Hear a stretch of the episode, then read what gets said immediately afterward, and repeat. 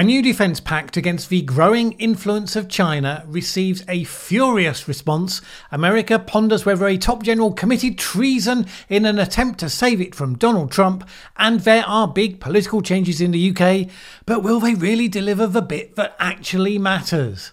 My name's Mallen Baker. This is the Mallen Baker Show.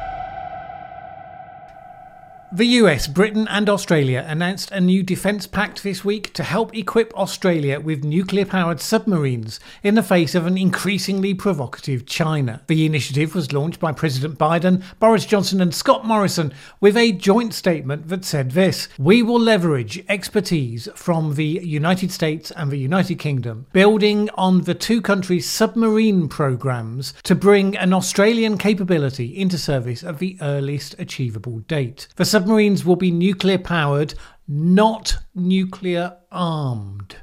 In addition to the focus on submarines, they also promise to boost cooperation in areas such as cyber capabilities, applied artificial intelligence, no surprise there if you watch my deep dive video on AI on Monday, quantum technologies, and other undersea capabilities, by which I'm guessing they probably mean seagoing drone technology. Now, the word China wasn't actually mentioned at the launch, but the context wasn't exactly a secret.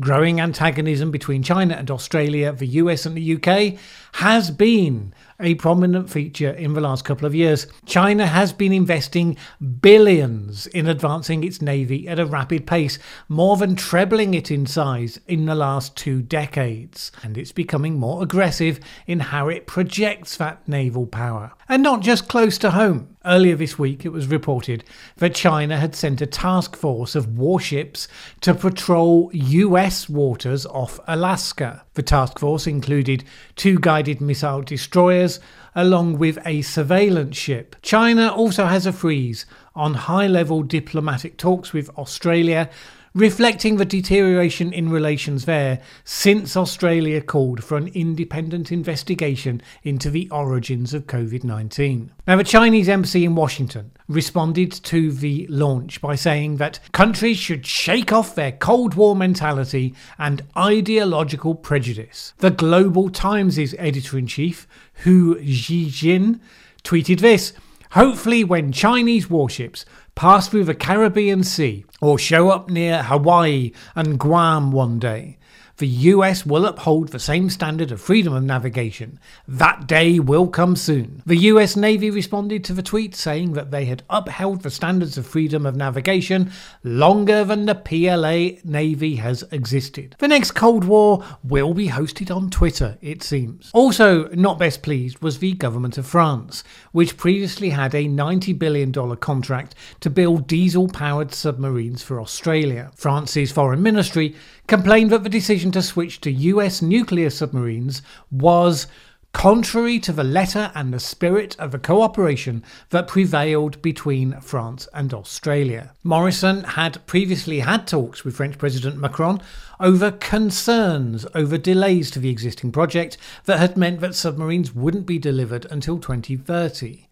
Scott Morrison said that he understood the disappointment in France, but said this But as a Prime Minister, I must make decisions that are in Australia's national security. I know that France would do the same, and I know ultimately that will be understood. Well, ultimately, maybe. In the short term, not so much. French Foreign Minister Jean Yves Le Drian said this It's really a stab in the back. We had established a relationship of trust with Australia. This trust has been betrayed. This unilateral, brutal, unpredictable decision is a lot like what Mr. Trump did. He added that the only difference is that American disregard for allies is now expressed through press conferences rather than through tweets. What wasn't stated was that although no doubt the loss of a $90 billion contract hurt the most, Probably France felt the sting a little bit more purely on account of the UK being involved in the new arrangement, given relations between the UK and France right now. Might have added an edge as well to the European Union's complaints that it hadn't been given prior notice of the new alliance. And indeed, Biden's team gave the UK a boost in talking up its post Brexit positioning. One senior US official is quoted as saying Great Britain is very focused on the concept of global Britain and their tilt is about engaging much more deeply with the Indo Pacific, and this is a down payment on that effort. The EU was probably discomforted because the announcement came just hours before it launched its own strategy for the Indo Pacific, which, in contrast, was described by Politico as woolly. The Biden administration is clearly lining up behind Australia in the ways that matter but there's no doubt that some of the Australian media were also somewhat distracted by the fact that the president seemed to forget Scott Morrison's name in the middle of the presentation, although he did quickly recover a few seconds later. I want to thank uh, that fellow down under. Thank you very much, pal. Appreciate it, Mr. Prime Minister. I uh, am honored today to be joined by two of America's closest allies, Australia and the United Kingdom, to launch a new phase of the trilateral security cooperation among our countries. As Prime Minister Morrison and Prime Minister Johnson said, I want to thank you for this partnership. Meanwhile, New Zealand's Jacinda Ardern made her own contribution by noting that Australia's new nuclear powered submarines would be banned from New Zealand waters. New Zealand has held a nuclear free position since the 1980s and has no intention of relaxing that position on anyone's account. But then New Zealand has been trying to maintain good relations with China, showing reluctance to sign joint statements with Australia, the UK, US, and Canada, the so called Five Eyes Alliance, that have criticised China on human rights crackdowns in Hong Kong. The real importance of this moment is that following the events of Afghanistan, which China described as reflecting weakening US resolve to engage with supporting allies, this is a strong signal designed to push the other way. Hence, China's apoplectic response to what's practically a relatively minor increase in naval capacity in the region. And hence also the question from former Prime Minister Theresa May to Boris Johnson yesterday in Parliament, where she asked whether this meant that if China invaded Taiwan, would Britain be dragged with the US into a war with China? The way that question is framed is worthy of note, being dragged in rather than making a stand. Expect that to be a focus of debate for the period to come. What seems unlikely to happen from all of this is phone calls from top generals in the Australian Navy to let China know that they're going to be taking part in action against them.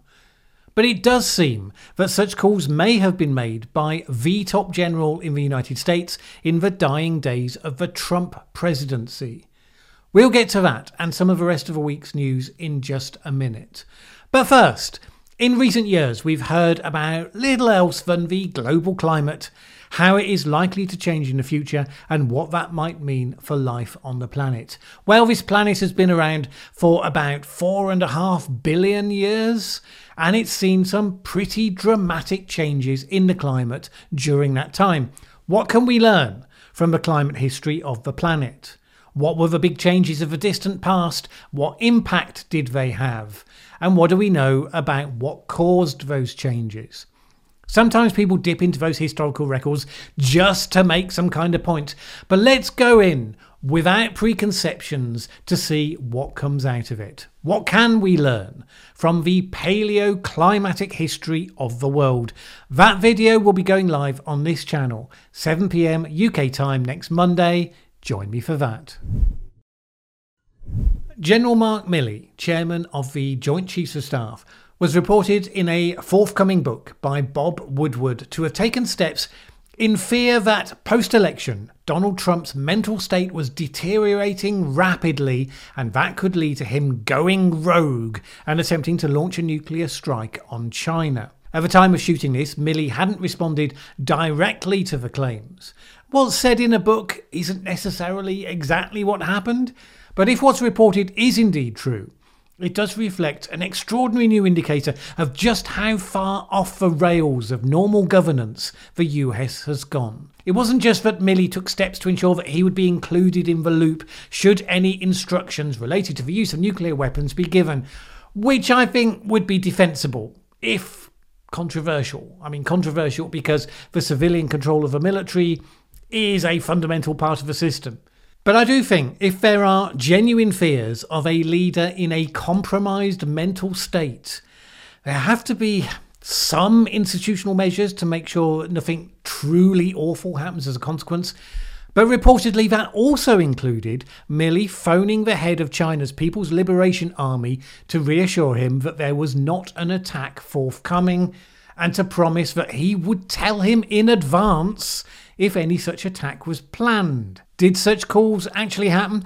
Well, Colonel Dave Butler, a spokesman for Milley, defended the calls as vital to improving mutual understanding of US national security interests, reducing tensions, providing clarity, and avoiding unintended consequences or conflict. There was no denial in there of the exact nature of the calls, so that does seem to be confirmation that it happened more or less as reported. If that's the case, a number of critics, not least of course former President Trump himself, are saying with some justification that that would count as treason. And that's not even the most remarkable thing. I mean, it would be an egregious error, but you could understand if a senior decision maker overreacted in the heat of a moment and did what he thought would be best, and in so doing made a catastrophic error of judgment.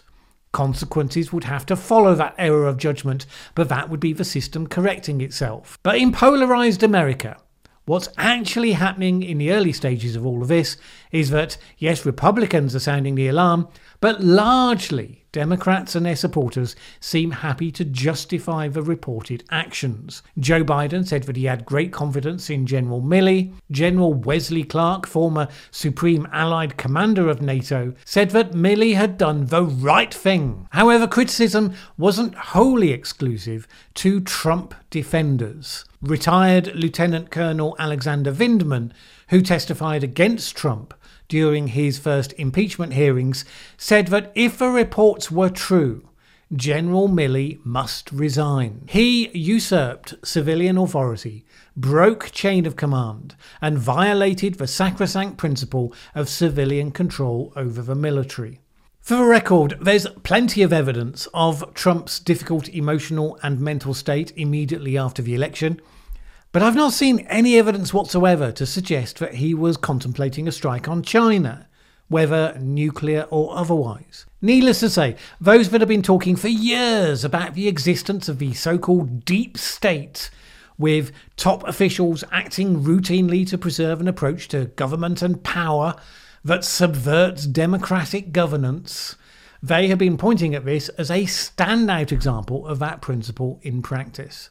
If China's feeling put upon, by Australia, the US, and the UK, it can at least draw some comfort from its progress on fourth generation nuclear power. This month, it's about to activate a thorium molten salt reactor, which should be giving cheaper and safer nuclear power.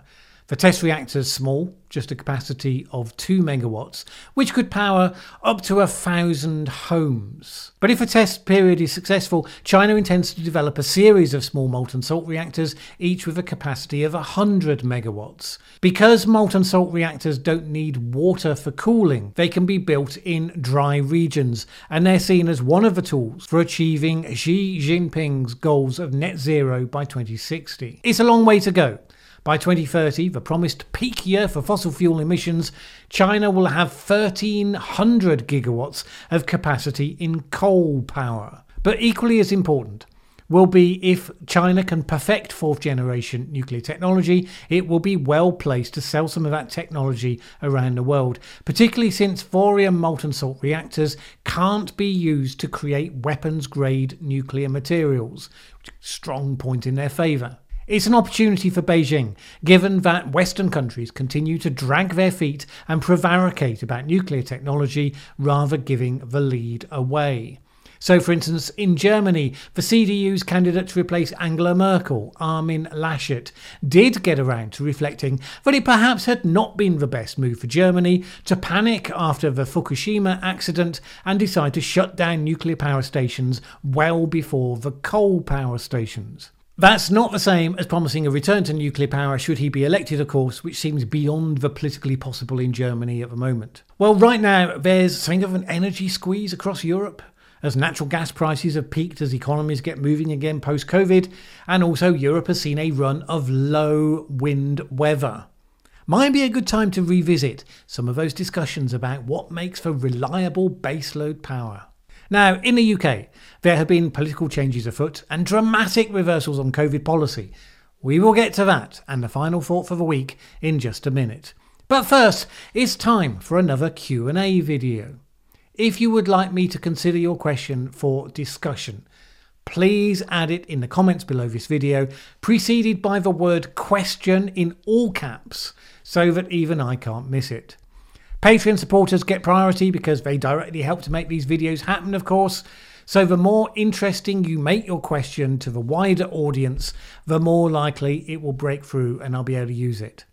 Put your comments below until the end of Monday, at which point any new ones will be held over to next time. And then join me for that discussion, going live on this channel 7pm UK time next Wednesday. See you then. In the UK, the political reporters have all been rather distracted by one of those occasional events that they obsess over a government reshuffle. Various people have been sacked, various people have been promoted. It seems like the government has been going out of its way to promote and bring in more women to get more balanced representation. One environmental journalist tweeted that it was looking like a pretty good reshuffle for the net zero agenda, which I think is just weird because, of course, the government's going to put people in departments who are committed to implementing the government's policy for those departments. That doesn't seem to be news. The only interesting question out of all of this is are the ministers in position at the end of this process more competent to execute what needs to be done over the coming period? Right now, never mind your ideology, never mind your diversity score and your good intentions. There is an ongoing competency gap in government as well as a leadership gap. A period of competent government would be good. One that didn't constantly lurch from one position to the opposite position in relation to COVID. So, on vaccine passports, for instance, just a few weeks ago, Boris Johnson said very definitively, very authoritatively, that vaccine passports would be required for venues like nightclubs and so on later in September. But as we know, when government ministers say things definitively and authoritatively, what they're really saying is blah, blah. So it transpired. This week we were told by the Health Secretary that vaccine passports for nightclubs would now not go ahead. Sajid Javid told the BBC, We shouldn't be doing things for the sake of it, which is an excellent principle. Except I suspect that what he really meant was. No sooner had he spoken than the Prime Minister's office stressed that the vaccine passport plan would be kept in reserve in case it was needed for autumn or winter. He revealed his Plan A, which involves booster jabs and vaccination for older children, and Plan B, with measures short of lockdown, such as social distancing and masking, that will only be resorted to if the NHS is at risk of being overwhelmed. In other words, yep, you guessed it.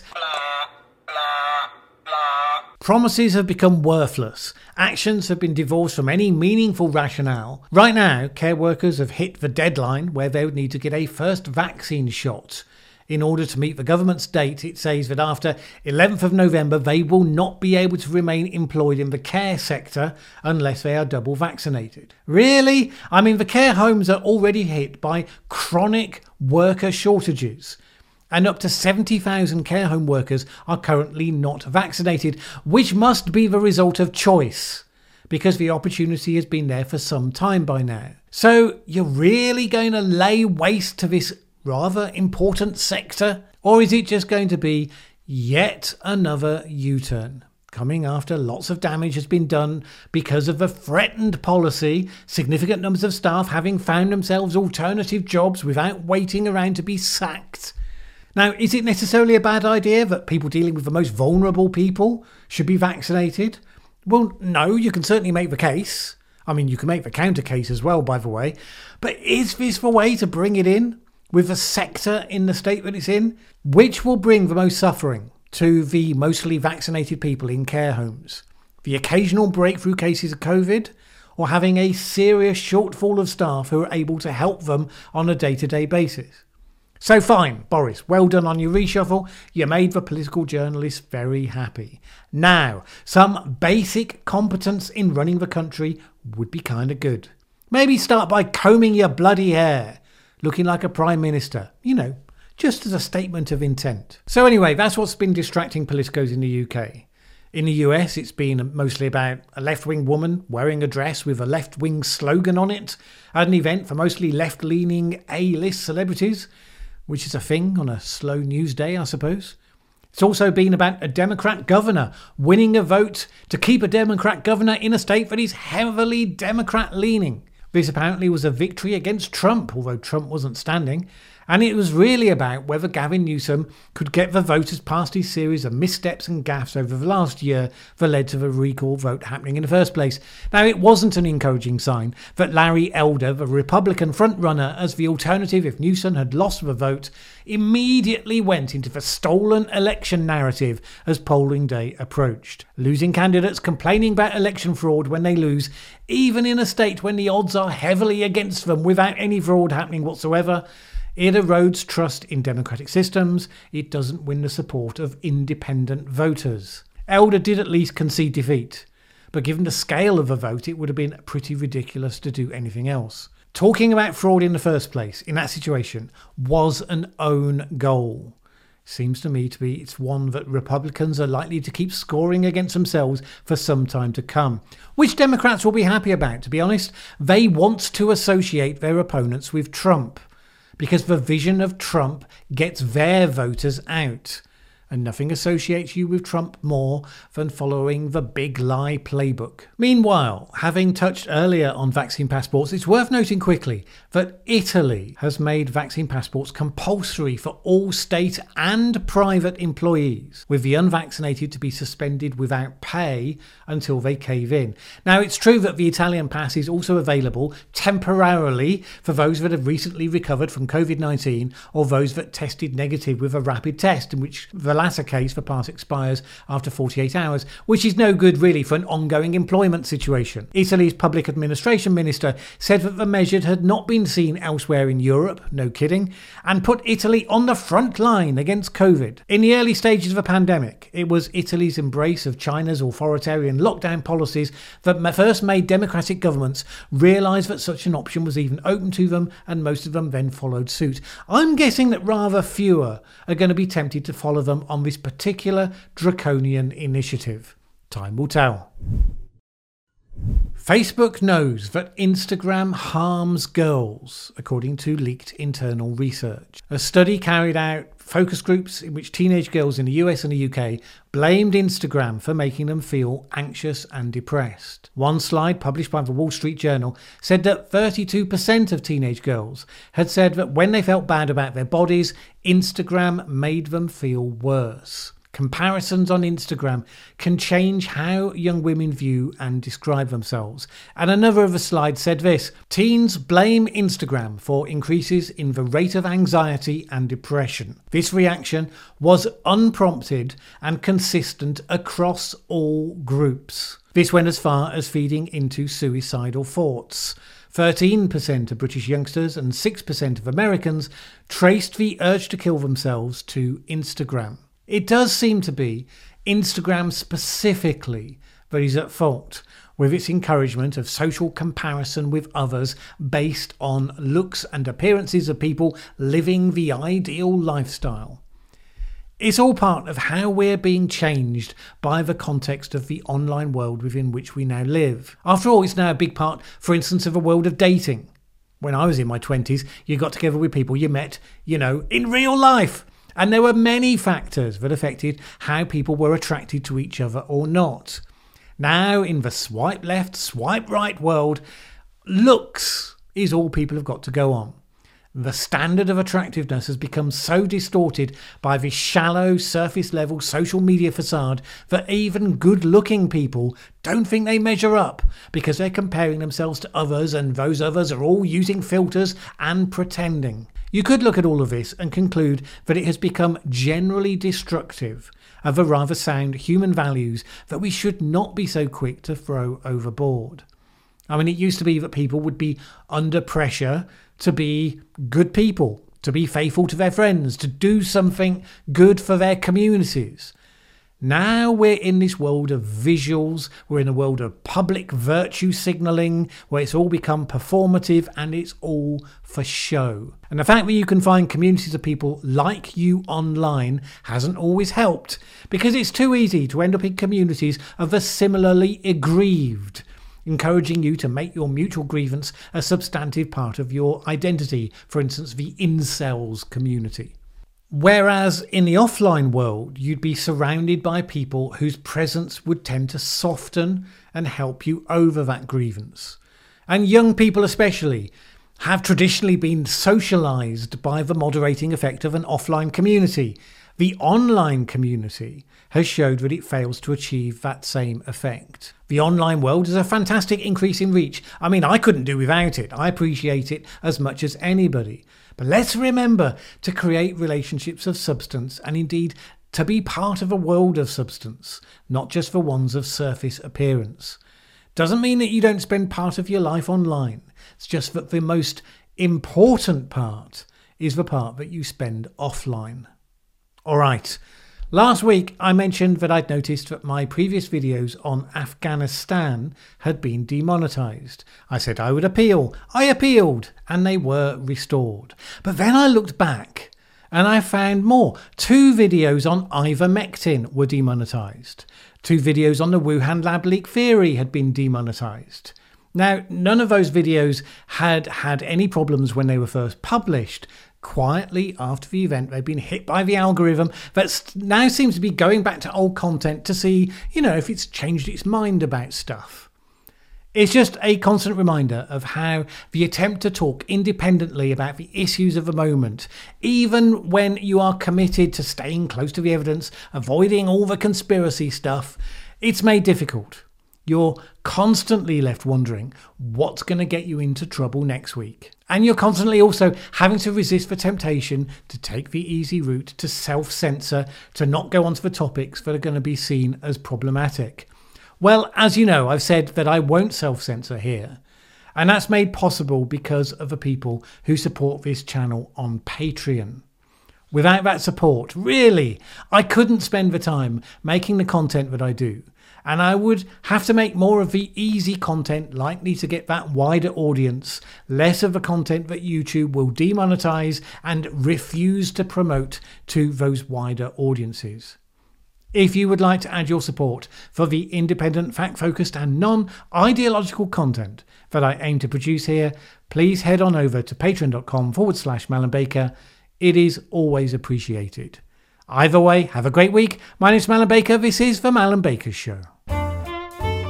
Thanks for watching this video. If you liked it, please share with anyone else you think would also enjoy it. Word of mouth is really important to us.